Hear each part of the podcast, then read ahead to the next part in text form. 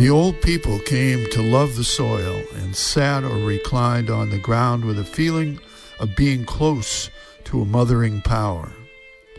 It was good to touch the earth, and the old people liked to walk with bare feet on the sacred earth. That is why the old Indian still sits upon the earth, to come closer in kinship to other lives around. From Luther Standing Bear, 1868 1939. Good morning, everyone. I'm Rob McCall. This is the Awanadjo Almanac, devoted to feeling at home in nature and breaking down the wall of hostility between us and the rest of creation. And uh, this is the Almanac for May the 1st to the 8th, 2015, the full flower moon. Here are some natural events for this quarter moon.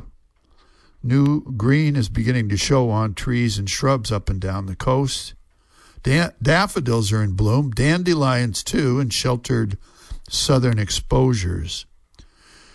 How do these plants survive the bitter cold winters?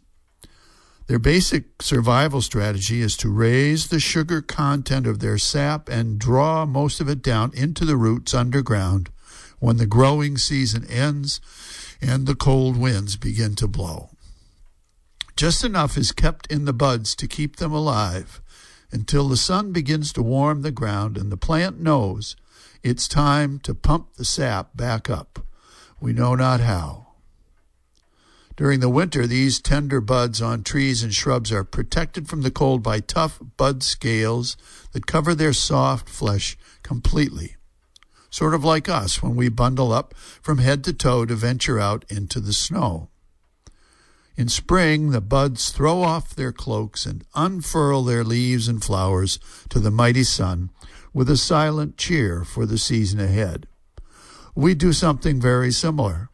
On a sunny day, we take off our jackets, maybe even our shirts, and sit out in the sunshine with all new hopes, dreams, and plans dancing in our heads, and the old dog lying beside.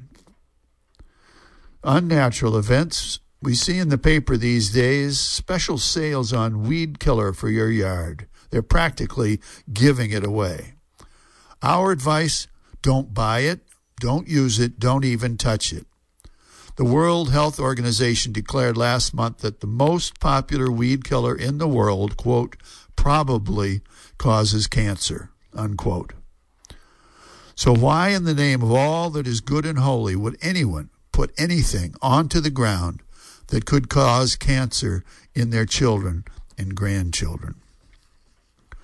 Here's a rank opinion. We hear this week that Stephen Hawking has told a gathering at the Sydney Opera House that we must colonize outer space because, quote, I don't think we will survive another thousand years without escaping our fragile planet with all due respect to one of the greatest physicists of his generation, this sounds a bit too much like a scientist's version of the rapture of the elect prophecy so widespread among certain Christians, whereby the chosen are spirited off into the sky, leaving the rest of us to suffer here below in the mess they have left. Prophecy is not science, and the two should not be confused. Here are a few questions for Dr. Hawking. What is to happen to the several billions of human beings who cannot afford a ticket to Mars? Who decides who goes and who stays? I'd volunteer for that job. And how are these far flung colonies to survive without massive ongoing support from Earth at huge cost to those left behind? Wouldn't it be better to simply make the earth happily habitable?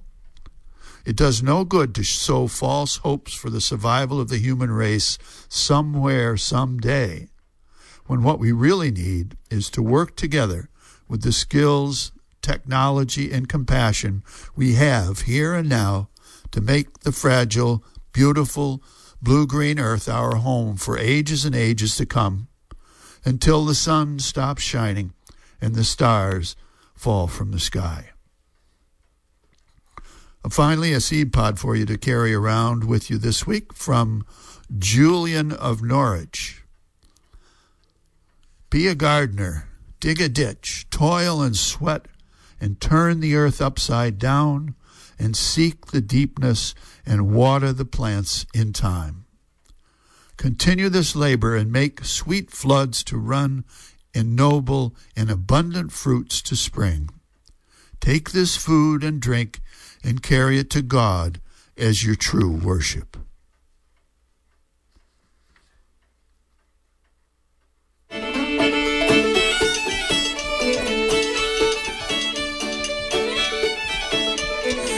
Well, that's the almanac for this quarter moon, but don't take it from me.